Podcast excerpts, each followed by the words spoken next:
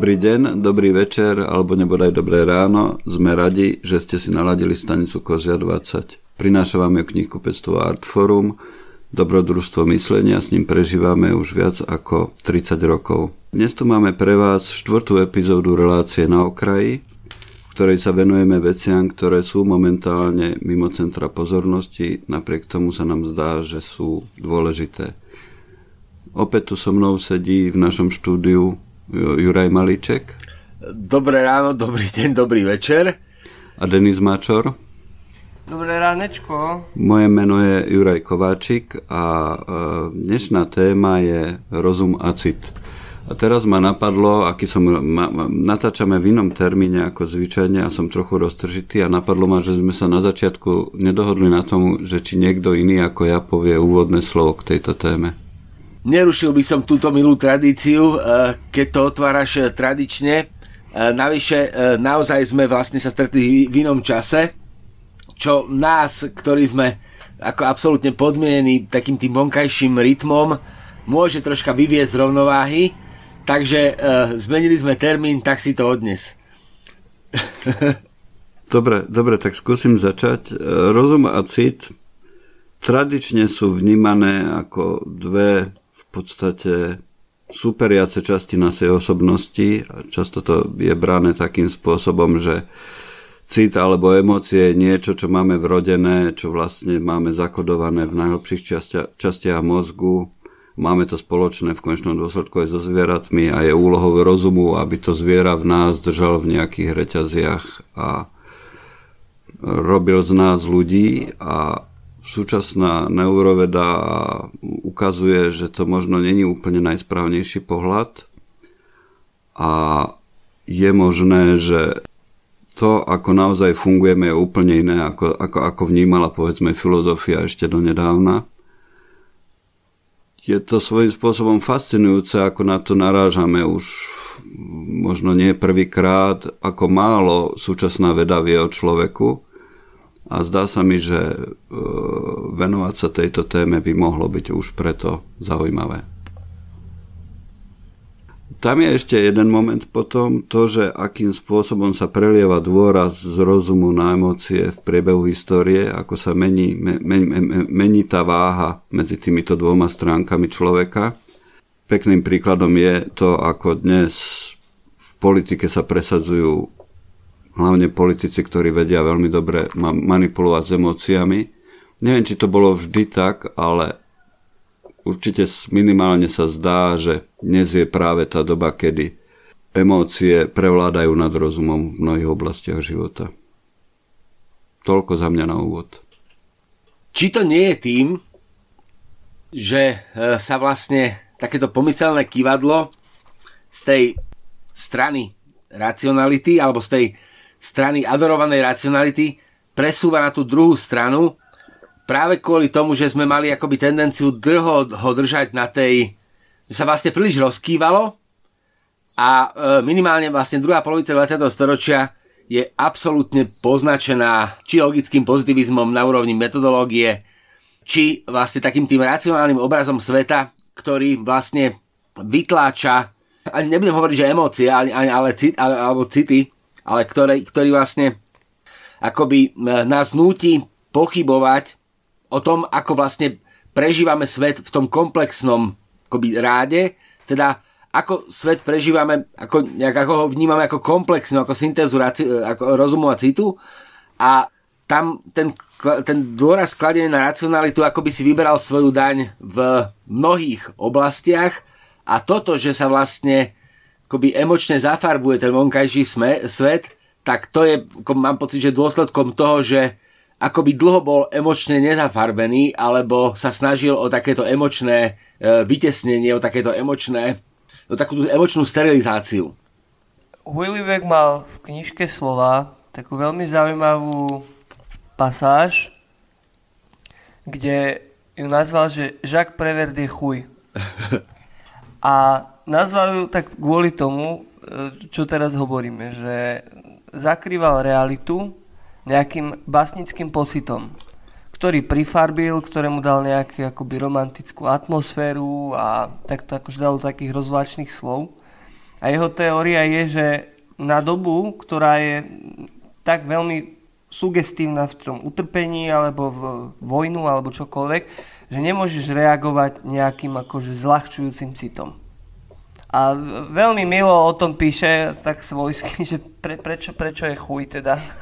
Používam ten termín, lebo to tam bohužiaľ je, ale uh, no, tak toto je tiež jedna z teórií. Hej. Ono je celkom zaujímavé, že ako, ako, ako ten dualizmus, ktorý je možno úplne umelo vytvorený, lebo neexistuje človek, ktorý by bol iba rozumný, alebo človek, ktorý by bol iba emočný. A tie dve veci spolu fungujú a vytvárajú tú osobnosť človeka, jedna aj druhá. Oboje vznikajú v mozgu pravdepodobne, ani emócie sa nerodia v srdci, ani, ani nikde inde, všetko to vzniká v mozgu a tam sa to všetko deje a vytvára nás, akých sme. Takže, t- t- takže ten, ten dualizmus mi príde úplne umelý a trochu cestný a veľmi skreslený a tam je ešte tá, tá vec potom, že to sa týka trochu aj toho rozvoja umelej inteligencie, ktorá myslím si práve preto nikdy nebude to strojové myslenie rovnako ako ľudské, lebo stroj nemá telo a vďaka tomu, že nemá telo, nemá emócie. A teda stroj nikdy nebude schopný rozmýšľať takým spôsobom, ako rozmýšľa človek. Je to možné. Je to možné, aj keď je to, aj keď je také trocha odvážne. Teraz, teraz, teraz uh, ráno, ako som vstala, predtým ako som teda išiel do práce, musel som sa vrátiť kvôli spojeniu, tak som v rámci takého ranného očistného rituálu pozeral nejaké videá a pozeral som uh, také zábery z arény uh, robotov. Taká, taký ten, taký ten súboj robotov sa to volá, sa tam vlastne akoby ľudia ovládajú stroje, tie stroje po sebe, po sebe, po sebe idú, ako je to dosť, dosť také brutálne. A premyšľal som nad tým, či raz tej uh, blízkej alebo ďalekej budúcnosti, keď uh, teda stroje povstanú, nebudú toto nám púšťať v tých našich klietkach ako taký ten ako príznak toho, ako vlastne stroje utláčame. Taký ten, taká tá e, vlastne alternatíva akoby psích zápasov, ktorá akoby je teraz ako na, je strojová, ale normálne som mal z toho emočný zážitok, prakticky mi tých strojov bolo lúto a e, práve som rozmýšľal o tom, že či tá, akože, ono sa to dokonca hovorilo, myslím, že Cyril to označil ako druhizmus. E, to, že my si vlastne tak osobujeme právo aj na myslenie, aj na aj na cítenie. A teda, nie že upierame, ale e, premyšľame o tom, či vlastne je niekto iný toho schopný, potenciálne schopný, či toto, alebo či tento druh antropocentrizmu nie je aj akoby dôsled, e, nie je aj ako za tým, že my sa snažíme ten náš pobyt vo svete, ktorý emocionálne pocitujeme permanentne, ako ten náš kontakt je ako skrz emócie, tak e, či to nie je ešte raz, či, to, či, to, či toto, že my vlastne sa k svetu my svet vnímame emocionálne a potom ho racionálne spracovávame, či toto nie je taký nejaký problém, ktorý nás práve núti k tomu, aby sme jednak ten rozum akoby povyšovali, ale aj k tomu, aby sme my skúšali pracovať s emóciami podobne ako, ako s rozumom, teda takým tým spôsobom, že dostať ich pod kontrolu nejakým spôsobom sa s nimi vysporiadať a zbaviť svet tajomstva, alebo zbaviť svet prekvapenia, zbaviť svet eh, niečoho, na čo nie sme pripravení, lebo práve o vzťahu k tej strojovej inteligencii a strojovému cíteniu, ja by som si nebol celkom istý, že to nie je možné, lebo e, mám pocit, že jedno aj druhé súvisí so seba uvedomením, takým tým akože s tou možnosťou povedať ja, a e, v tej e, súvislosti ma napadá Číslo 5 žije, môj milovaný film z detstva, kde ten stroj ako def, ako je, je evidentne inteligentný, ale to, že ho definuje, alebo to, to, že ho definujeme ako bytosť, je preto, že začne smiať. Že pochopí, pochopí tip, začne sa smiať a rozvinie sa to, čo by sa mohli nazvať akoby tá citová osobnosť. Osobnosť, ktorá je schopná empatie, osobnosť, ktorá je schopná vlastne akoby vytvárať spoločné vedomie vciťovaním sa. A to sa mi zdá taký akoby veľmi zaujímavý moment práve kvôli tomu, že vcitovanie akoby nebolo na programe dňa a pritom je to čosi, čo robíme permanentne bez toho, či by sme, že to o tom vieme alebo nevieme, že to je vlastne taká naše prirodzené bytie vo svete je vciťovanie sa do ňoho. Tak. A paradoxné je, že podľa mňa stroj, keď uh, sa obmedzíme na pojem, že racionálny a emocionálny, tak je racionálny, pretože do neho vkladaš nejaké vzorce, to je v podstate celá, celá tá e, záležitosť, pretože nemusí to byť len robot, funguje na nejakej matematickej, mechanickej báze. A teraz práve, myslím, že dva dní dozadu prišla ku nám knižka od Maxa Tegmarka, ktorá sa volá Život 3.0 a tam načrtáva, aký je etický rozmer problému medzi človekom a strojom. Že my naozaj si akoby pieme aj na tom, že máme aj takú emocionálnu rovinu. Že čase, na ktorý potrebujeme nejako zareagovať, že na nejaké negatívne emócie alebo na pozitívne emócie, že to vieme tak vyvážiť, ja neviem, literatúrou, umením, kultúrou alebo športom, to je úplne jedno. Proste, že vieme si nejako akože zľahčiť život. Ale my sa bojíme toho, že tento stroj nastaví akoby nejakú takú optiku, ktorá je striktne racionálna. Že naozaj mám nejaký úkon, ten úkon urobím a nepotrebujem k tomu nejaký emocionálny background. Jednoducho, že dokážem fungovať na báze matematiky, prísnej matematiky a budem robiť to, čo mi zadáte. Na podobnej úrovni, ako si ty povedal, to číslo 5 žije, tak uh, fungovala aj hra, videohra nedávno robená, ktorá je Detroit. To malo niekoľko verzií, ako sa tá hra skončí. A tak uh, neviem, či tak vyzradím možno jednu z nich, že nebudem hovoriť o všetkých, ale bol tu podobný motiv, ako v tom číslo 5 žije. Jednoducho tiež tu bol Android, ktorý sa zobudil na nejakom smetisku, kde boli opotrebované roboty a ty si sa potreboval dostať odtiaľ vonku a dostal si sa opäť do tej civilizácie. A potreboval si sa zrekonštruovať, aby si sa opäť nejako opticky zaradil medzi tých ľudí a postupne si zisťoval, že čo všetko so sebou dokážeš. Akurát to je nejakej posunutej budúcnosti a Uh, tí androidi začali takto, ktorí, uh, ktorých považovali za nepotrebných, sa tak akoby našli a zistili, že tak my v podstate sme boli použití, vyhodení a teraz sme sa ocitli na tom smetisku a znovu sme sa zobudili a tak poďme s tým niečo urobiť, poďme, poďme povedať, že ale toto nie je v poriadku, že my sme tu teraz zahodení a dokážeme fungovať aj ďalej. A taktiež sa stal moment, že začali spolu spievať. Proste a, a tiež akože to bolo všade, že v správach a tak, že OK, že proste títo androidi nejako cítia. A to bol krásny moment, lebo tam bolo rozhodnutie, že oni keď sa búrili, tak to prišlo k ozbrojenému konfliktu. A už boli v obklúčení, totálne prehrávali a nevedeli, čo majú urobiť. Tak proste bolo, bolo na, na tebe urobiť niekoľko rozhodnutí a jedným z nich bolo, že poďme spievať. Tak ja som to zadal a oni proste začali pred tými vojakmi spievať vtedy všetci zložili zbranie, že sme dole. To je, to je tá vec, ktorú chcem naznačiť, že keď sa zotrie hranica, rácia a emócie medzi človekom a strojom, vtedy sme to ochotní akceptovať.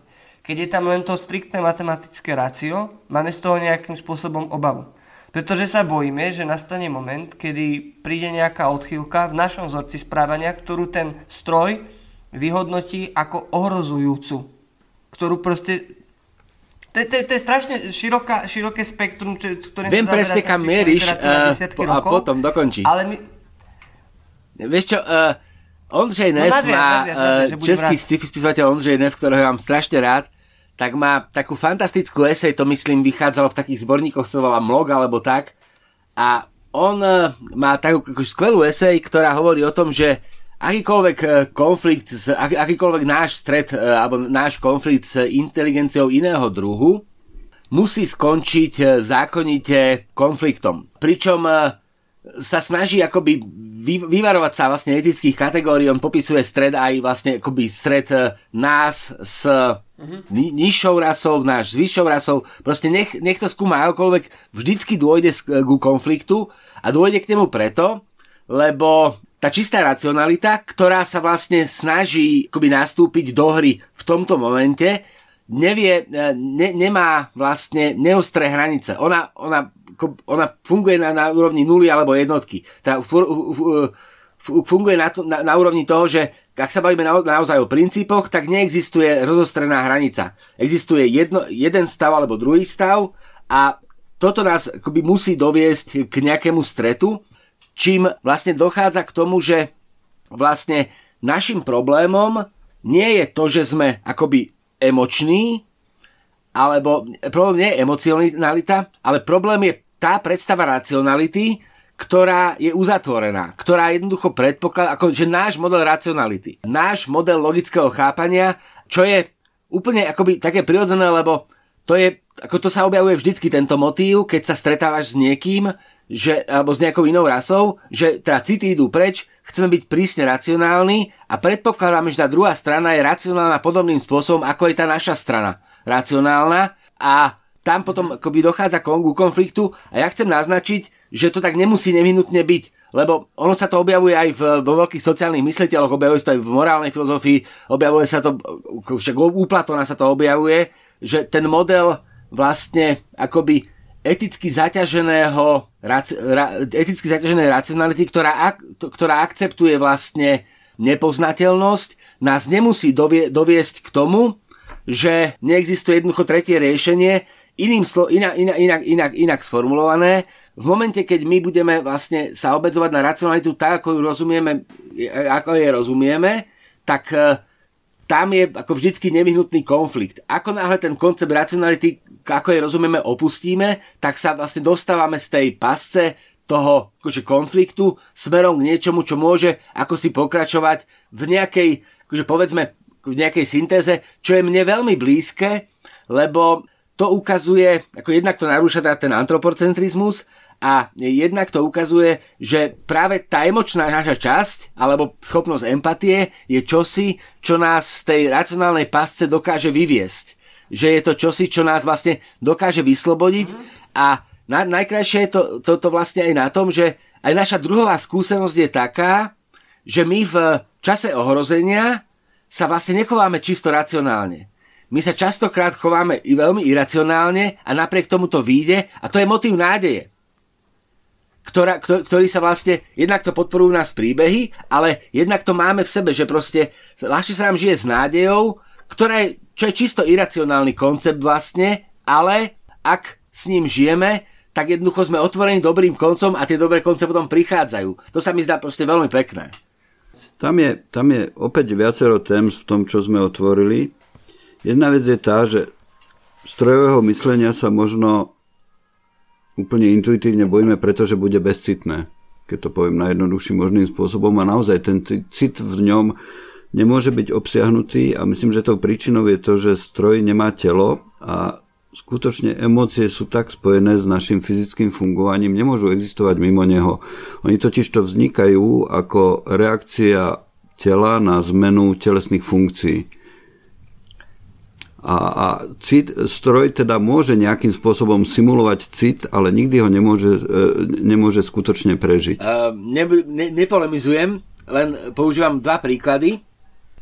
Ten, ten prvý je v blahej pamäti uh, seriál Acti X, kde sa pracovalo taký, s takým veľmi pekným konceptom. Uh, v jednej z tých epizód oni hľadali kohosi, nejakého hekra, zistili, že to je vlastne umelá inteligencia, ktorá ale potrebovala lokalizovať, potrebovala sa fyzicky lokalizovať, tak e, žila v podobe e, akéhosi obytného vozu. Kde si proste v púšti, kde bola pripojená na elektrike a vlastne ten obytný voz, ona, ona vlastne, ona vlastne extrapolov, alebo ten obytný, za, dala tam proste senzory, ten obytný voz predstavoval jej telo. Vyslovene akože fyzické telo a súviselo to, to, priamo s, tý, ako s tou mierou sebauvedomenia s tým, že akoby naša, naše vedomie je podmienené naozaj tou fyzickou schránkou, tým, že cítime teplo, tým, že vlastne naozaj máme telo, to telo, to telo je domov, dualizmus tela, že to telo je domov a tam, tam sme a tam sa vlastne plne sub, seba uvedomujeme a to, že akoby stroj, ten stroj získal takto telo, tak práve sa naučil schopnosti empatie a pokúšal sa teda o dohodu s nami, nešlo tak sme ho rozbombardovali, ale bol tam ten, ten, ten motív toho, že jednak je tam akože vzťah toho uvedomenia a tela, takže nie, nie, to, že vlastne stroj nemá telo, alebo že stroj ne, neeviduje svoje telo, tak to je čosi, čo môžeme akoby prekonať práve ako tak senzoricky a to, že ten stroj začne pocitovať ťahu, se, e, ťahu konečnosti, ťahu vlastne ako prvý cit ako strach zo smrti alebo púd seba záchovy. Tak, prvý púd ako púd seba záchovy, ako podmienka vzniku akoby vedomia, tak to sa tam vlastne prejavilo a ja si akože, len, že ja nemám s tým problém predstaviť si, že stroj by toto získal, lebo keď pozrieš akoby na mechanicky, ako keď mechanicky obrátiš to k človeku, tak my, my sme, a tých konceptov existuje veľmi veľa, že sme vlastne stroje. Že sme síce biologické, ale stroje, kde vlastne vieš všetko presne zmerať, že každý podnet akýmsi spôsobom e, eviduješ, že, že naše vedomie, náš mozog, vlastne pracuje tá vedomá časť, pracuje síce so svojou informácií, ktorá je, je taká, že ju reflektujeme, ale potom sme z 80% automatické stroje kde sa vlastne v našom mozgu, mozgu dejú procesy, ktoré vôbec nevidujeme, ktoré sú nevedomé, ale riadia ten stroj. A toto je akože veľmi blízky koncept. Hlavnou úlohou rozumu samozrejme je udržiavať homeostázu, teda rovnováhu tela. To je jeho poslanie, na to bol, na to bol stvorený. A samozrejme, že on teda jednak registruje tie signály tela a registruje signály okolitého sveta a emócie sú práve jeho výkladom Presne. toho, že čo sa deje. Ja som ešte chcel, keď sme, keď sme teda tú tému vlastne akoby otvárali, tak eh, mňa samozrejme prvé, čo ma napadlo, ja som taký jednoduchý, takže mňa prvé, čo napadlo, bol rozum a cit. Onstenová. Ako úplne, úplne automaticky. A potom som si uvedomil, že ten román sa ale volá Sense and Sensibility. A ja nie som tak dobrý v jazyku, ale ten preklad rozum a cit asi nie je najšťastnejší, je? Nie je, Asi nie je, máš pravdu v tomto. Nevedel by som to teraz rýchlo preložiť, ale je pravda, že ten názov je zavádzajúci, ale ináč tá... Myslím že, myslím, že podstatu to vystihuje v tom zmysle, že skutočne Austinové dielo je ča, práve o tomto rozpore medzi, medzi, medzi emóciami a rozumom. A kde, ten, kde, ten, a, a kde to je také krásne, jednoduché, lebo tam však buď, buď povedzme to slovo, ono sa aj tak bude vznášať dlho v, dlho v hmm. ovzduší, láska. Láska je ano. čosi, čo ako zase vieme to krásne, vieme to prepísať do vzorcov, do krásnych vzorcov, o tom, ako si voníme. Tie metafory sú krásne, aj tie, aj tie biologické, alebo aj tá vlastne chemická podstata lásky je krásna, lebo sa vlastne človek o nej musí akoby sa, sa, sa začne ten jazyk prirodzene po, poetizovať o tom, keď to, to, to, čo sa deje v ľudí, v ľudí, fyzicky v ľuďoch, ktorí sa zamilovávajú, že to sú vlastne chemické procesy. Aj toto je, je veľmi pekné, pekné a v tej Austinovej je krásne vlastne to, že tam má, tam je ten problém rozumu a citu, teda, alebo sense and sensibility, sústredenie na, také, na krásne ako životné rozhodnutie, vydať sa z rozumu alebo vydať sa z lásky, podvo- ako chovať sa racionálne alebo e, chovať sa iracionálne v zmysle teda e, predstavy romantickej lásky. A to sa mi zdá, že je také veľmi, e, veľmi symptomatické, lebo my sme si dnes, akoby, my sme sa dnes, akože my sme si dnes e, navykli, že taký ten, ako, práve v tom racionálnom svete, ten motív iracionálnej lásky alebo iracionálnych pocitov vnímame ako také ozvláštnenie. Na jednej strane to vidíme vo všetkých reality show, ktoré sa snažia vlastne tú emočnú e, túto akoby zvýrazniť a na druhej strane potom tu zase máme ten chladný svet tej vonkajšej objektívnej reality, ktoré, ktorý chce byť emocionálne, zaťažen, e, emocionálne oslobodený a potom to ľudia ako Trump a Matovič kontaminujú emočnom a ľudia vlastne reagujú presne ako na tie telenovely, že si, že si ich obľúbujú, ale či to práve, práve nie, je, nie je e, preto, že ten svet akoby lásky zbavený, alebo ten svet očistený od citov je vlastne bezcitný. A teraz to nechcem povedať nejak, nejak akože, aby to neznelo cynicky, ale viem, viem presne, čo chcem povedať, tak to poviem veľmi jednoducho.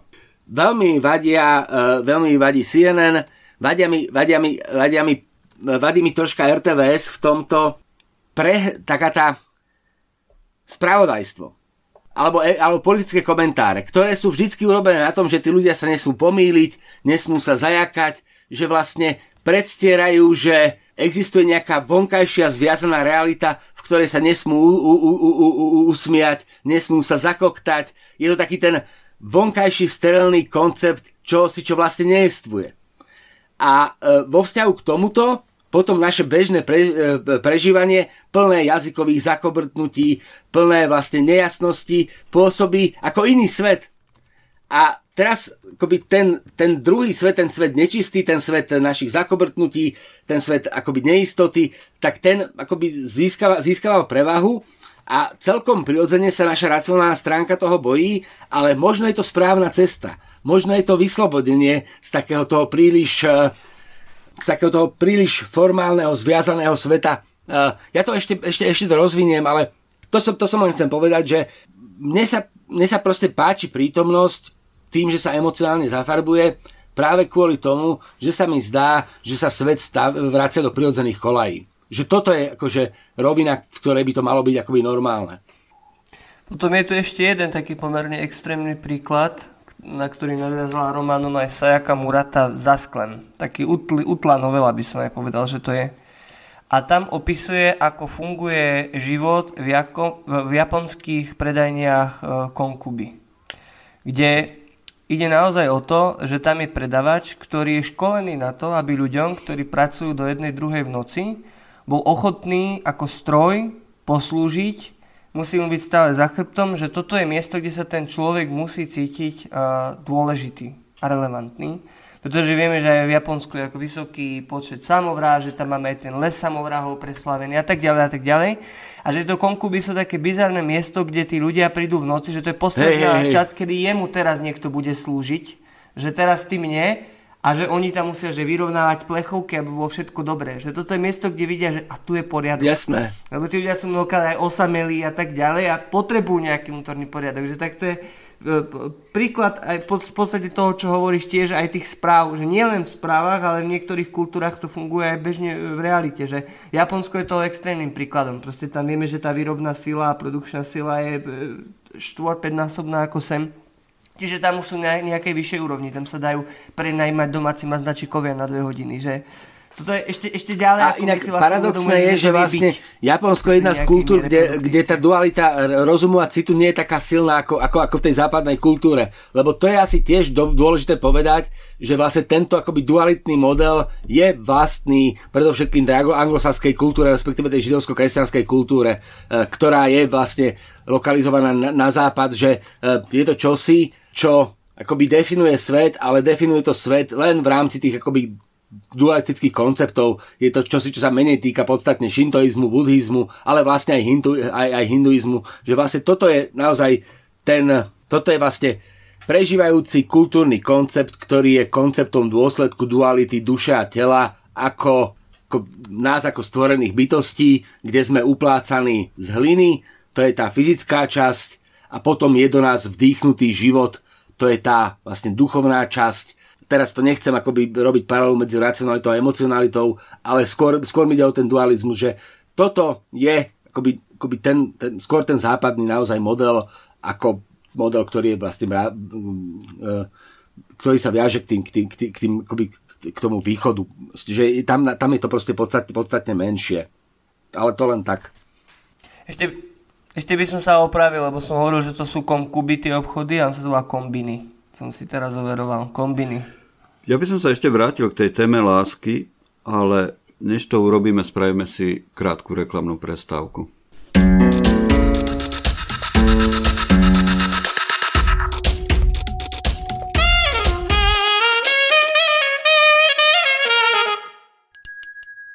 Príbeh o haste. Poradí 12. román islandského spisovateľa vyšiel v roku 2020 vo vydavateľstve Artforum. Príbeh o Áste je rozprávaním o rodine, o osudoch, ktoré sa navzájom prepletajú, o ľudských túžbách, strate a ľútosti. Ak sa vám páčil Stefánconom román Letné svetlo a potom príde noc, príbeh o Áste sa vás dotkne rovnako hlboko. A ak autorové diela ešte nepoznáte, po prečítaní tohto sa do Stefáncona a sveta jeho postáv určite zalúbite. Jón Kalman Stefánson Príbeh o Áste téme lásky mám jednu peknú príhodu, alebo ona sa vlastne týka toho, že nakoľko, akú váhu by sme mali dávať emóciám v našom živote. Existuje e, neurovedkynia Liza Feldman Barretová, ona napísala knihu How Emotion Are Made. Asi, asi jedna z najfascinujúcejších knižiek o človeku, aké som kedy čítal. A ona prišla s teóriou konštruovaných emócií, ktorú som možno hej, hej. spomenul v tej prvej polovici, bez toho, že by som to, že by som to uviedol. A píše tam o jednej svojej osobnej skúsenosti, že bola na nejakom večierku a tam bol nejaký mladý muž, ktorý sa jej nezdal, ktorý sa teda nejako ju zaujal a cítila ako červenie, ako, ako, ako je horúco a tak ďalej a tak ďalej. A keď prišla večer domov, tak najskôr si myslela, že teda možno ju niečím, že by stalo za to tam rozvinúť nejaký vzťah. A potom zistila, že nie, to iba začínala chrípka. A že skutočne, skutočne potom to dopadlo tak, že, že, že tie fyziologické prejavy, ktoré boli podob, tak podobné tomu stavu, keď sa človek zamiluje, interpretoval mozog, mozog takým spôsobom, že toto, toto je začínajúca sa láska a ukázalo sa, že teda bol to omyl, bola to začínajúca chrípka. Takže mozog dokáže byť omylný aj čo sa týka emócií. Preto by sme mali byť veľmi opatrní v tom, že takisto ako sme už naučení hodnotiť svoje úsudky a svoje racionálne rozhodnutia, rovnako by sme sa možno mali učiť aj hodnotiť svoje emócie. To je halus, lebo keď to hovoríš, tak som si uvedomil, Arno Anzenbacher hovoril, že zlo, zlo je a priorná ľudská vlastnosť. A fakt, že keď si vezmeš, tak no, pam, že akože ja neviem, že nevyba, človek si oveľa ťažšie vybaví prvú pusu, ako keď ťa dohryzie pes. To si proste pamätáš na do smrti a toho psa sa vždy bojíš. že keby to bolo spojené s niečím, že sa pri prvom kontakte s milovanou osobou dohryzieš, tak možno by si potom mal strach sa venovať iným takým osobám, že si povedal, že OK, že fú, že tak táto ma dohryzla teda riadne, pri, pri tej to bol zaujímavý, zaujímavý nápad.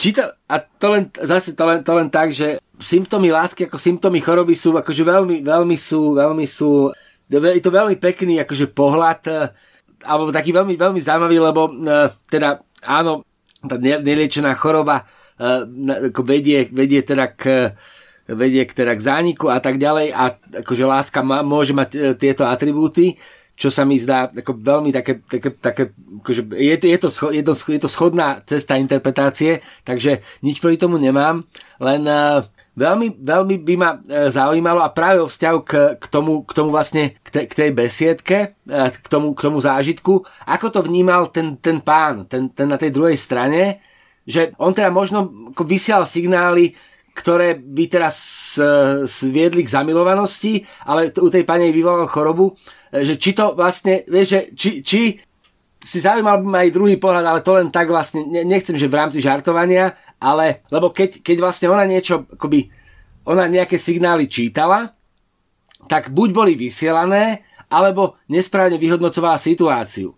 A toto akože, e, a zase je to vlastne problém vstupu, že či ja vyhodnotím vstup správne, e, alebo ho vyhodnotím nesprávne a zase sme pri tom e, akoby racionálnom spracovávaní nejakých emočných vstupov, čo som zase ale akoby odbočil, nevadí, uvediem to na pravú mieru. Teraz sme cez prestávku hovorili o tom, že by sme e, sa mali vrátiť k strojom, k robotom a tam, tam to už vlastne, tam sme vlastne o tom, o tom vyhodnocovaní, e, vyhodnocovaní vstupov hovorili. Takže síce oslý mostík, ale môžeme sa vrátiť k robotom.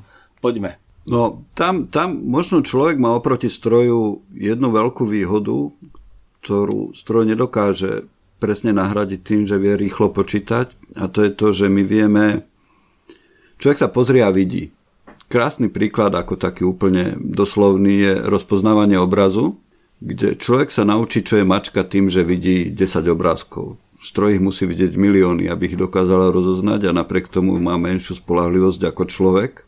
A v tomto máme nejakú výhodu a tu myslím hrajú práve veľkú rolu emócie, ktoré v podstate sú takou skratkovitou odpovedou na danú situáciu, ktorá sa zrejme evolučne vynula preto, aby nám dokázala, aby nám, aby nám umožnila rýchlo reagovať na dianie vo svete, jednak preto, že to šetrí čas a jednak preto, že to šetrí energiu, pretože racionálne rozmýšľanie je nesmierne energeticky náročné a telo má konečne veľa zdrojov a musí s nimi racionálne nakladať. Ale teraz, keď si to povedal, tak som si uvedomil, že nám sú atraktívne pocity, že my vieme niečo rozoznať, že sa vieme pri niečom rozcítiť. Ale predstav si stroj, ktorý by bol umeleckým kritikom. On by bol genius.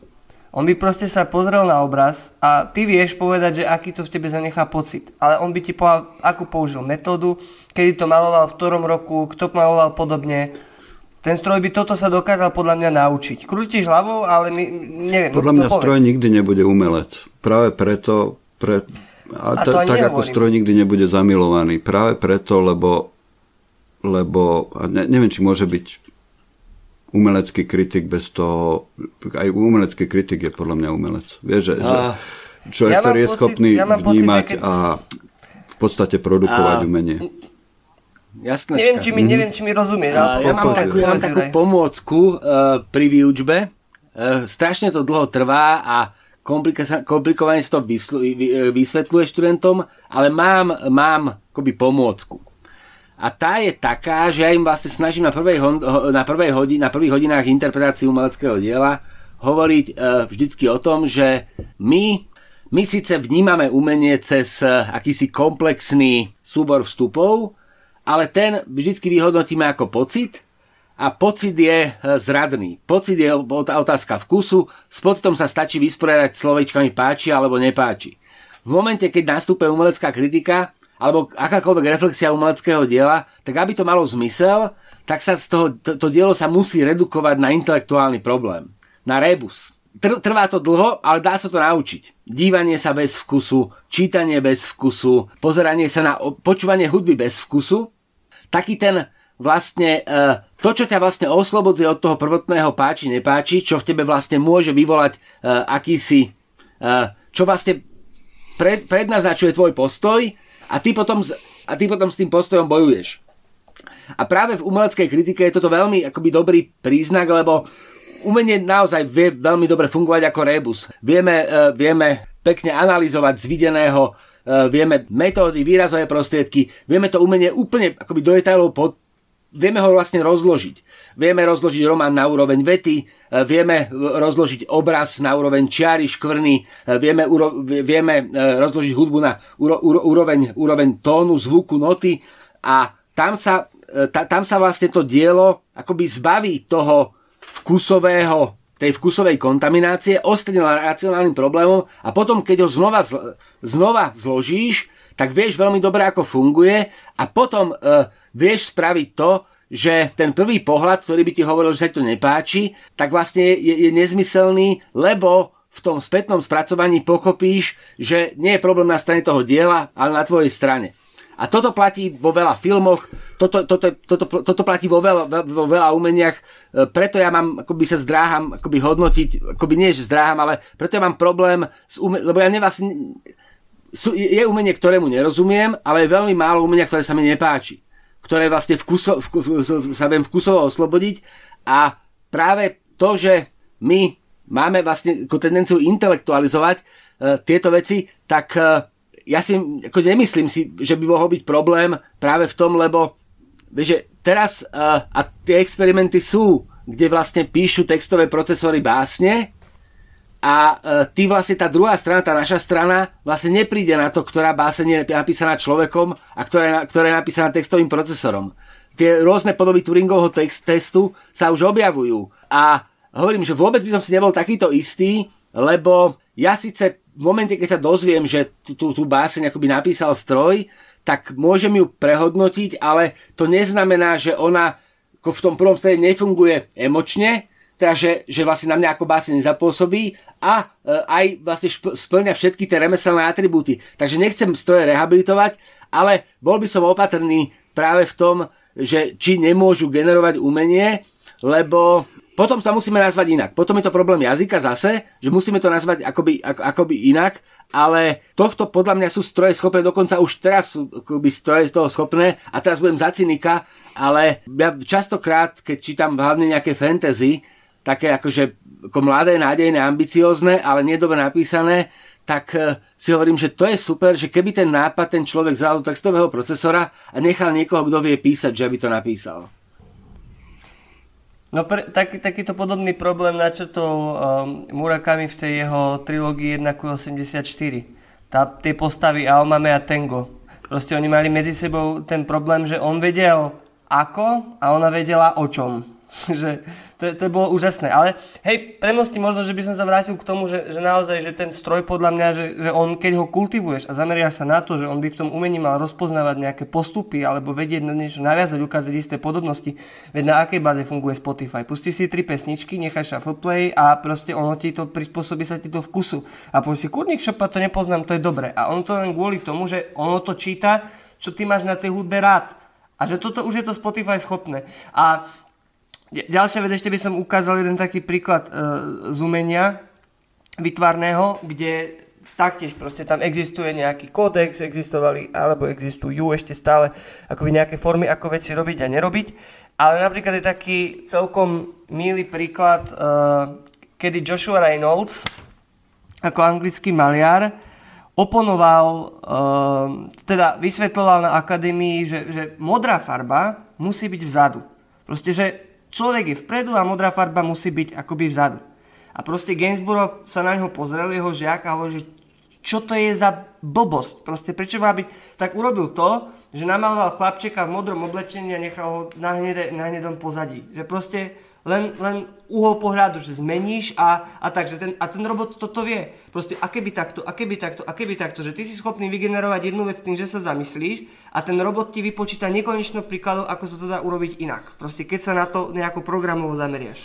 Ten Spotify je dobrý príklad podľa mňa práve v tom, ako limitovaná je to umelá inteligencia, lebo napríklad hudbu, čo ti ponúka, tak si predstav, teraz poviem veľmi prehnaný príklad, celý život počúvaš Bacha a potom zrazu, tá Bacha a potom zrazu objavíš jazz. To by ti Spotify v živote neponúkol. To proste na tieto veci musíš naraziť no, a prísť sám. Počkaj, a teraz ja, ja neviem, ktorý používam.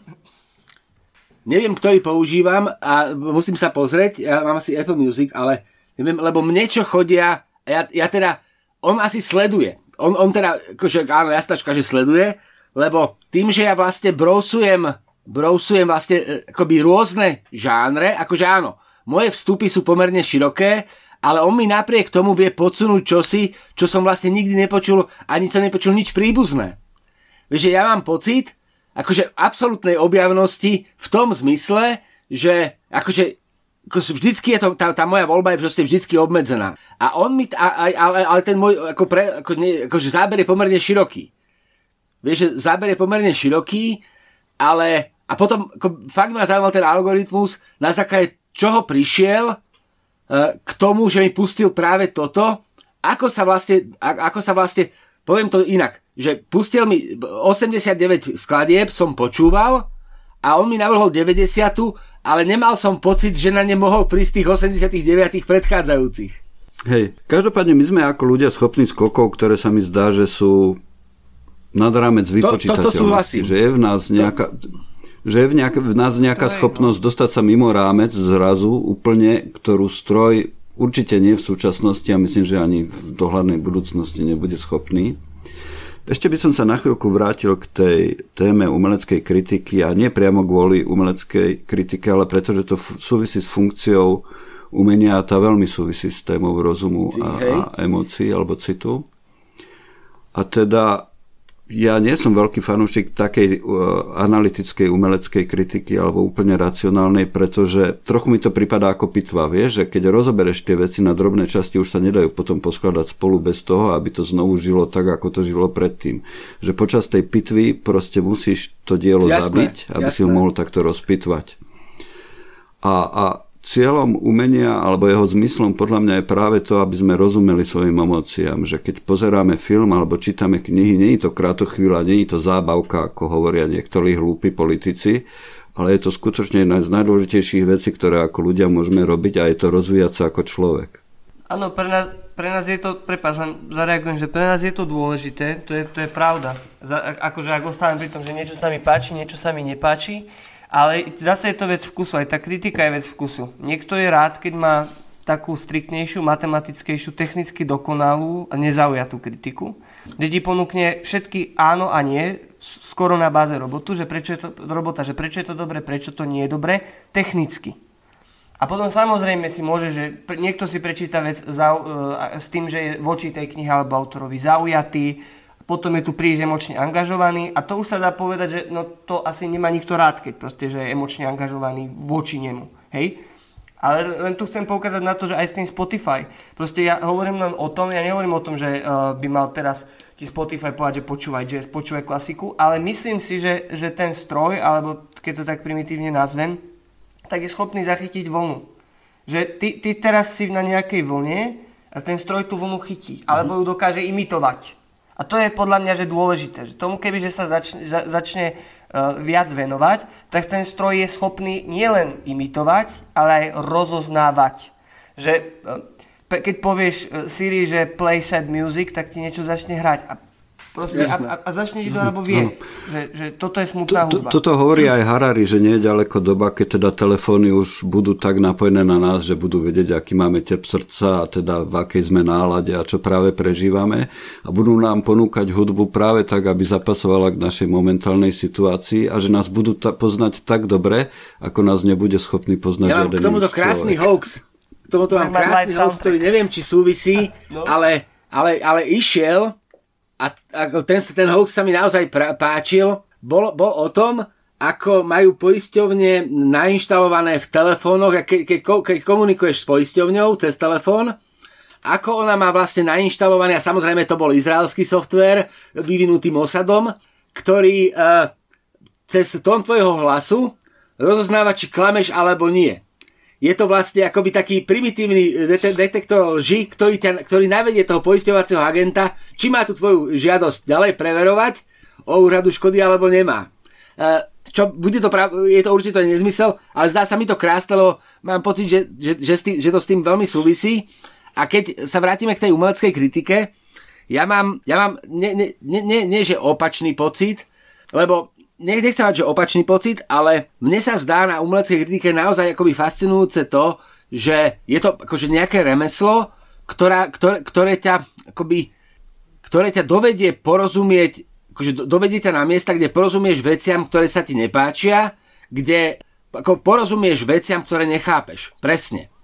Akože e, rozumieť niečomu a chápať niečo, podobne ako význam a zmysel, je to, sú, tie slova majú iný akoby obsah a mne, mne sa akoby veľmi toto, akoby tie prísne formalistické kritériá na rozbor umeleckých diel veľmi osvedčujú práve v tom, že ja, ja ne, a nie som, ne, ne, nemám problém akoby to deklarovať na, navon, nemám rád, bytostne nemám rád Larsa von Triera.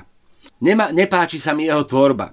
Veľmi, ako, ja ho rešpektujem ako veľmi ako výborného umelca, ktorý ale pre mňa alebo nie, ktorý ale búra vlastne veľmi, akože veľmi intenzívne, ako viem, ako to robí, mechanickými prostriedkami, bú, búra tvoje ochranné valy a tie diela ťa zasiahnu tak emocionálne veľmi, že ťa môžu až akoby rekodifikovať a ja mám proste, a toto je už je môj pocit, ja, e, že, že to je vlastne akoby umelecká alternatíva takého toho týrania svojich div, divákov. Akože to, to, to, a nie, týranie nie je dobré slovo, ale že ako on, je, on je vynikajúci umelec, ale to, čo tým umením hovorí, e, vlastne pre mňa zmysel umenia popiera, lebo umenie má oslobodzovať.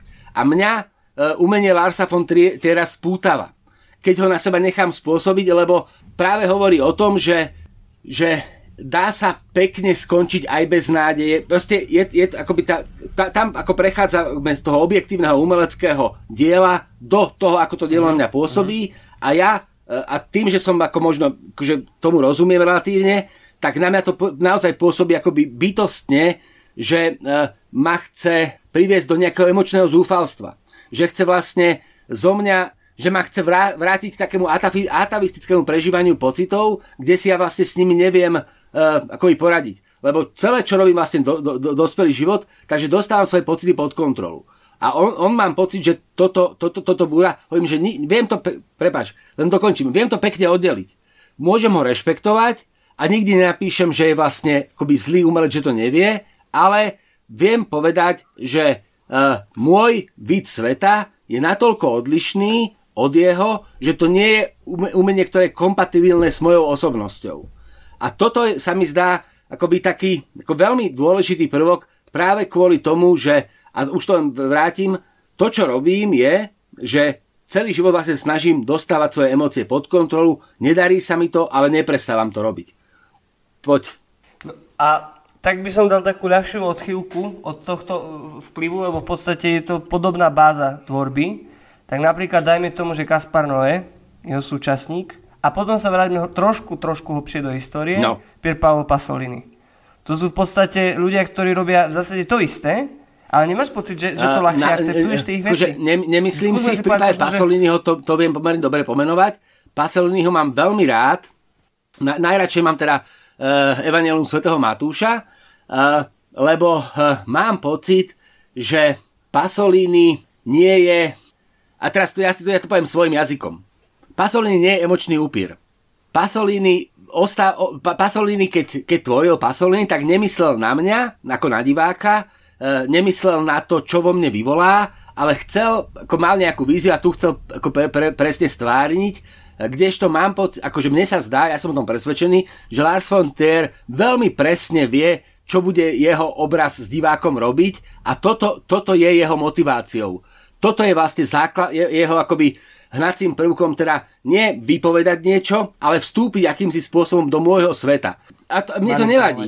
Lebo, lebo, lebo, lebo, to, lebo, lebo, lebo to, akože dokážem to od, odhaliť, ale zdá sa mi, že to je, minimálne je to, akože je to veľmi nešťastné preto, lebo viem si predstaviť, že to môže, mať reálne, že to môže napáchať reálne škody to sú teraz také emočné, emočne zaťažené ako veci, akože nechcem, nechcem to tu vyťahovať, ale e, ja som mal na filozofii z odokolností dvoch spolužiakov, ktorí boli príliš dobrí filozofi v tom zmysle, že nedokázali medzi tým, ako intenzívne prežívali štúdium filozofie, e, vytvoriť nejaký odstup, nejakú dištanciu. A jeden sa zabil a druhý skončil vlastne v psychiatrickej liečebni a malo to samozrejme aj iné iné, iné akoby faktory, ale bol tam aj tento motív, akoby prílišného ponoru bez tej spätnej brzdy, alebo bez takého toho, bez toho záchranného lana a proste preto sa mi zdá, preto ja mám problém s Arsonom Trierom, lebo on toto robí proste na schvál. Ale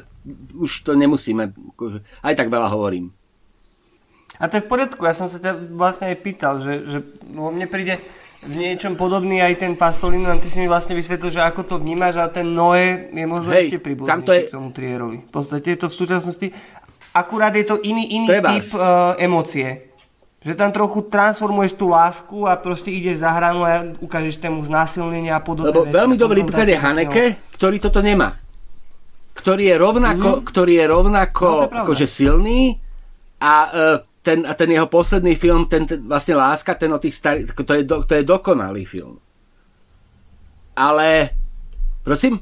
Hej, to je veľmi pekné. Že to je veľmi Proste, pekné. To je dokonalý film, lebo to, to, to, to ukazuje vlastne, ako by ľudia mali ako pocit, že to vlastne akoby popiera lásku, ale mám pocit, že ten film akoby absolútne dokonale to vystihuje, lebo to sa mi zdá, akože to, ako ten film akože akože kam graduje, k čomu dospel, od toho romantického vlastne vodenia sa za ruky na začiatok, k takému tomu až seba obetujúcemu sa, kde vlastne dochádza k, takej tej, k takému tomu splinutiu, že staráš sa o niekoho, ale vlastne tým sa staráš o seba, to sa mi zdá akoby dokonale. Preto mimochodom sa bojím akoby menej smrti, lebo uh, mám pocit, že keď budem akoby umierať sám, tak už to nebude také problematické, ako keby som teraz umieral niekomu.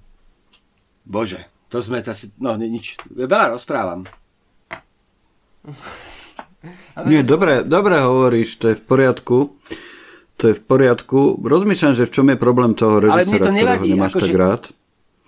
A niečomu tomu veľmi, do, veľmi dobre rozumiem tomu, že prečo ho nemáš rád, a že, ale neviem presne pomenovať, že či je to jeho to opäť ma napadá slovo bezcitnosť, alebo nedostatok, alebo niečo, niečo že ako, ako by mu chýbala na rozdiel od Hanekeho napríklad nejaká schopnosť alebo priznanie toho, že človek je v niečom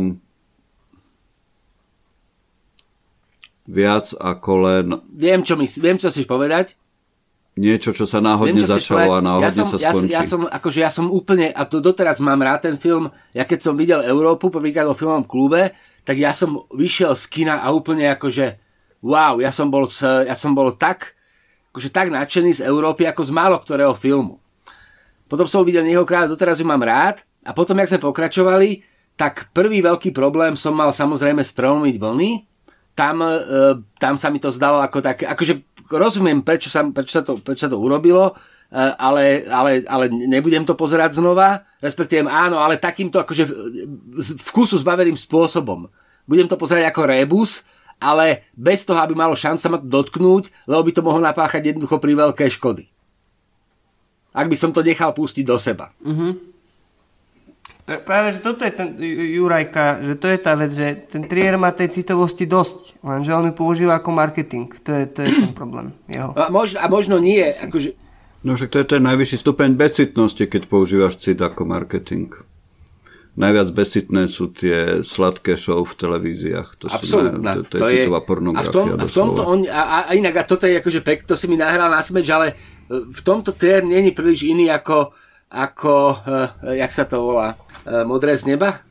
Áno, áno, áno, áno. V tomto súhlasím úplne. Hej. Inak to je veľmi dobrý, veľmi dobrý, uh, veľmi dobrý motív.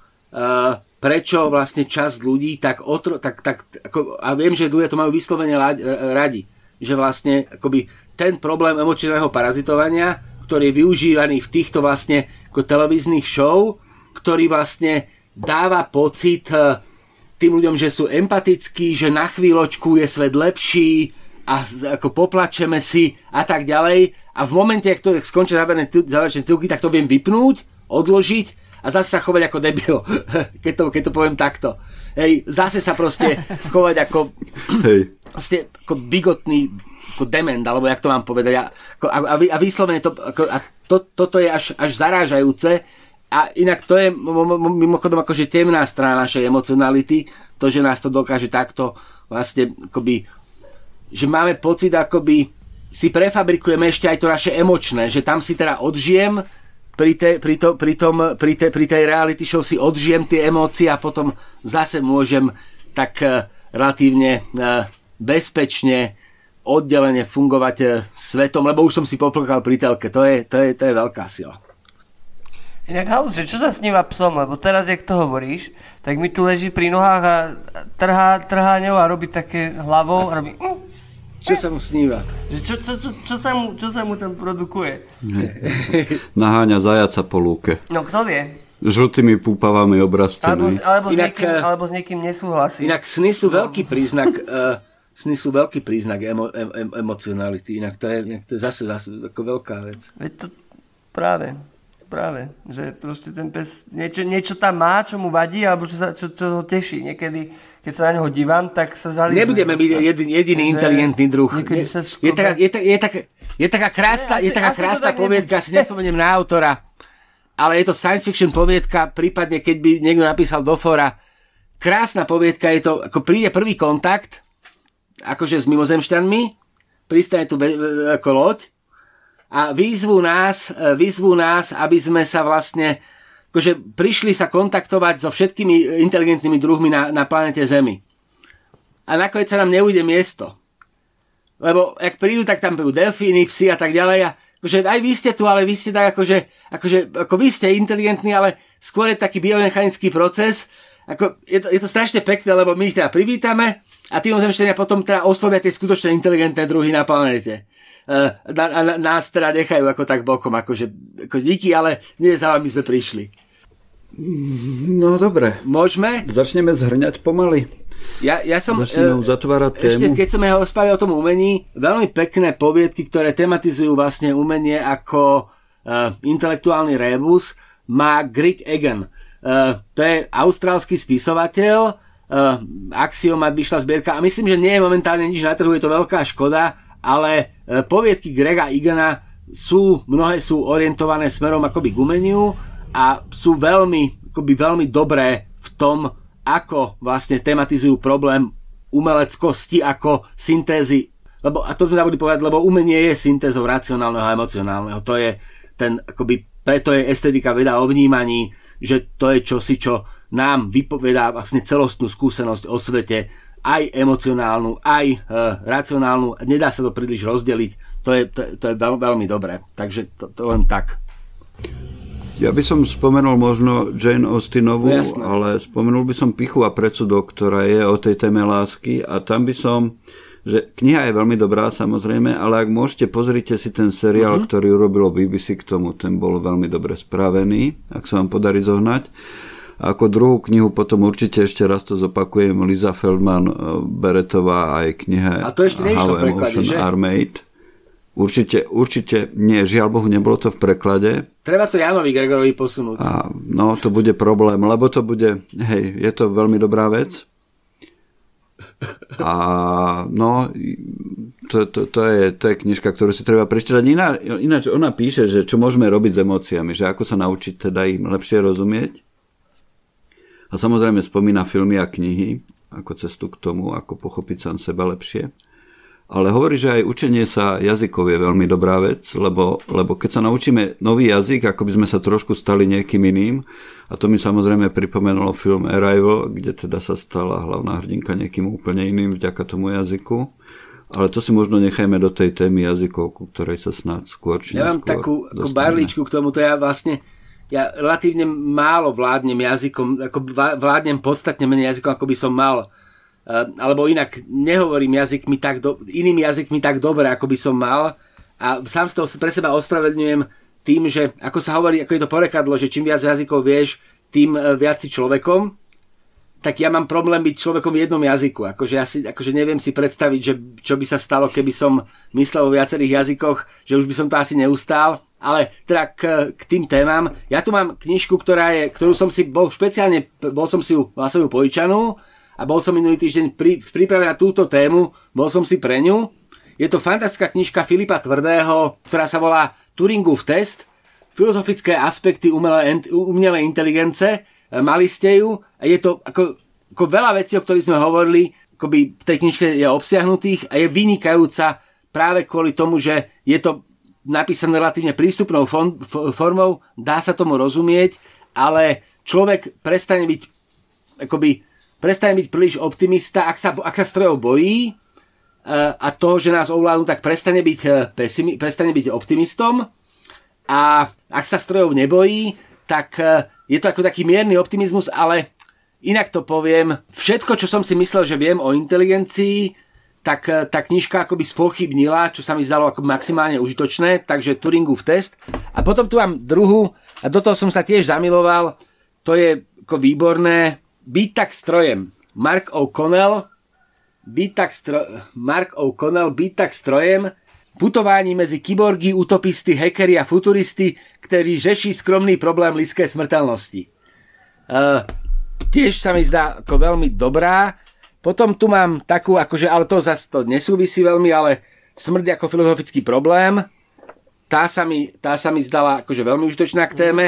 A poslednú, ktorú, na ktorú odkážem, a to je taká trocha teológia, ale myslím, že je veľmi užitočná práve vo vzťahu k, k, k tej téme racionality alebo rozumu a citu, a to sa volá filozofie akce. Esej, esej kritiky života a viedy praxe, eh, Maurice, Maurice Blondel, filozofia akce, je to, je to, je to, že je to súčasná, je to tá teológia prvá, prvá polovica 20. storočia, ale mám pocit, že to je veľmi také akože užitočné. A čo sa týka filmov, a to už je posledná vec odo mňa, ja som Jurajovi odporúčil a, a aj, to, aj, aj nás vyzývam, že k téme, keď budeme teraz rozmýšľať o ďalšej téme, mne sa zdá veľmi užitočné k téme e, rozum a cit e, e, film Pixarovka v hlave. Inside Out. Ja je to o tých takých farebných postavičkách, čo každá myslí inak. Ako, Nie to, ako farebné postavičky nie? sedia, ale oni predstavujú jednotlivé emócie.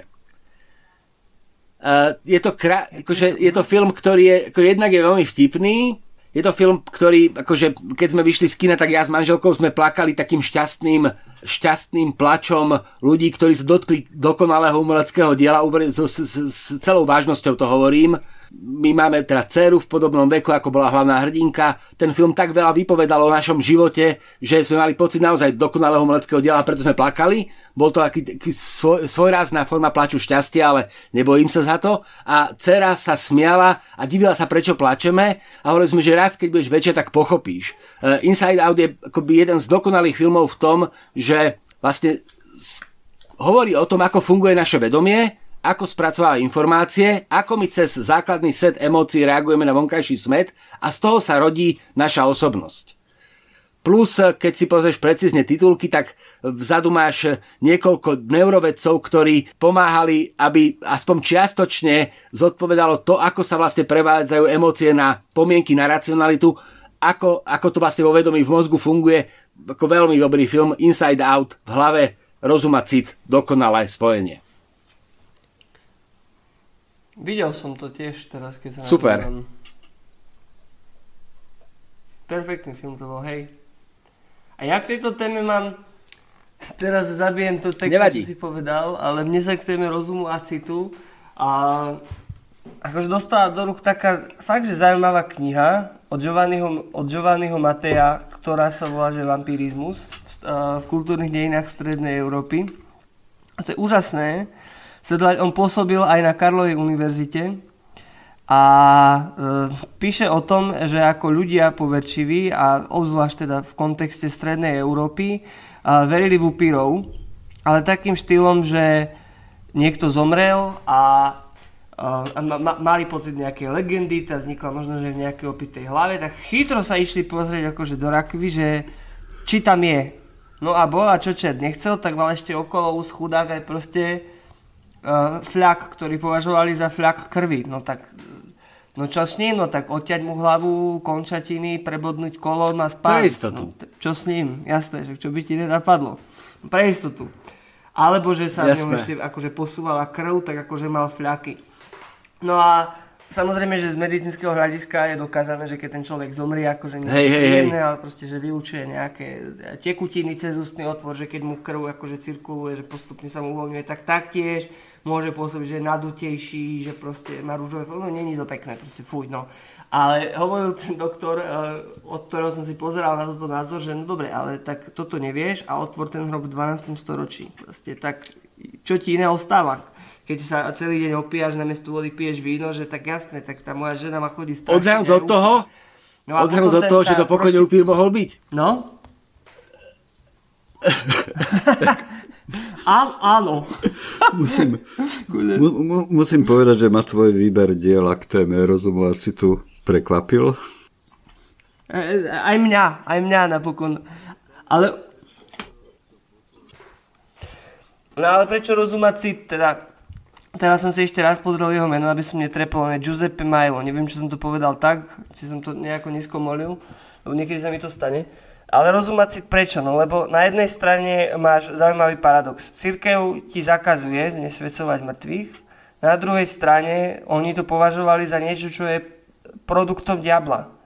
No lenže potom samozrejme, keď si otvoril hrob v takých hygienických podmienkách, aké, akými disponovalo 11. 12. storočie, tak sa samozrejme rozšíril mor aj, aj vďaka takýmto veciam. Čiže toto. No a potom som si nedávno čítal uh, Volali ma Grace od Eatwoodovej a tam je tiež mm-hmm. veľmi pekne, že rozumacit, kriminálne prostredie a psychiatria. Jednoducho, že jedna žena niečo vykonala a tak zložitými vzorcami správania operovala, že jednoducho si nevedeli s ňou porať, že kam s ňou. A základným elementom toho diela je, a to už hneď v úvode, že je omilostená, že není teda obesená, ale že e, bude na doživotie vo vezení. Čo už je tak depresívne, že niektorý človek by už absolútne v tomto bode rezignoval, lenže ona to berie ako, že tak teda bude pokračovať v tom, ako sa správala aj dovtedy. A pre nie je to nepochopiteľné, že ona pôsobí ako normálny človek s normálnou históriou, ktorý niečo také možno ani nebol schopný proste, že reálna historická postava, že to bolo na tom fascinujúce a na Margo toho vznikol na Netflixe, myslím, aj nejaký 5-6 dielný seriál. ten bol dobrý, ten bol dobrý, musím povedať. No, aj tá kniha. Aj tá kniha, kniha je fantastická a seriál bol dobrý. Dobre, doplním. Hej. Hej. Doplň. Tam, čo si spomínal, ten vampirizmus, ono v niečom je to veľmi smutné, lebo za pozatím toho všetkoho je strach a strach je za pozadím v podstate asi všetkých zlých vecí, ktoré sa na svete dejú. Preto je asi dobré učiť sa tomu, že kto sme, čo sme a naučiť sa porozumieť svojim emóciám. To, že mám zrýchlený dých a rozbušené srdce nemusí znamenať, že sa bojím, ale iba, že sa pripravujem na to, čo príde. Myslím, že teraz môžeme ukončiť dnešný program. Ďakujem veľmi pekne uh, Jurajovi ďakujem. Maličkovi. Uh, ďakujem. Ja som, mne sa žiadala ešte povedať jedna vec, ale už ju nepoviem, respektíve len naznačím. Povedz ju, prosím ťa, povedz. A teraz berme to prosím v rámci tej, licen, v rámci tej licencie, ktorá, ktorá tu na je, teda to, že sa pohybujeme na okraji. Uh, mne sa veľmi uh, zdá také, akoby keď ja sa dnešným pohľadom pozerám na situáciu uh, v 11. storočí, neznamená automaticky, že moje riešenie je správnejšie ako, správenie, ako riešenie z 11. storočia. Lebo a to, že my akoby sme príliš, akoby, nie, nie že príliš dôverujeme rozumu, ale poviem to inak. Je, mám za sebou niekoľko životných skúseností, ktoré ma doviedli vlastne k tomu, že musím pochybovať o svojom zdravom rozume a nie je to nič príjemné. Ale je to zároveň cesta, ako sa vlastne, ako si vlastne udržať duševné zdravie, ale inak, inak to chcem povedať, ja už som to naznačil, uh, upíry neexistovali, nejestvujú a nebudú jestvovať. Neznamená to, ale že to riešenie v tom 11. storočí, že sa išli pozrieť, takže nebolo správne. To je celé. Dobre, takže to bol Juraj Malíček a lúčim sa aj s Denisom Mačorom. A ja sa lúčim. Ďakujem ano, vám za ďakujeme. počúvanie. Lúči sa s vami aj Juraj Kováčik. Počúvali ste vysielanie relácie na okraji na stanici Kozia 20. Prinieslo vám ho knihu Pectvo Art Forum. Dobrodružstvo myslenia s ním prežívame už viac ako 30 rokov. Ak sa vám páči náš podcast, dajte o nás vedieť vašim priateľom. Toto sme nespomenuli. Na toto som zabudol a teraz musím prerušiť moje obvyklé rozlúčenie. Máme prvého oficiálneho fanúšika. Nebudeme hovoriť, kto to je, ale máme prvého oficiálneho fanúšika. Takže ak sa vám páči náš podcast, dajte o nás vedieť vašim priateľom alebo nás ohodnote na vašej podcastovej platforme. Majte sa dobre, opatrujte sa, dávajte si na seba pozor a kúpujte si dobré knihy. Nájdete ich na stránke www.artforum.sk.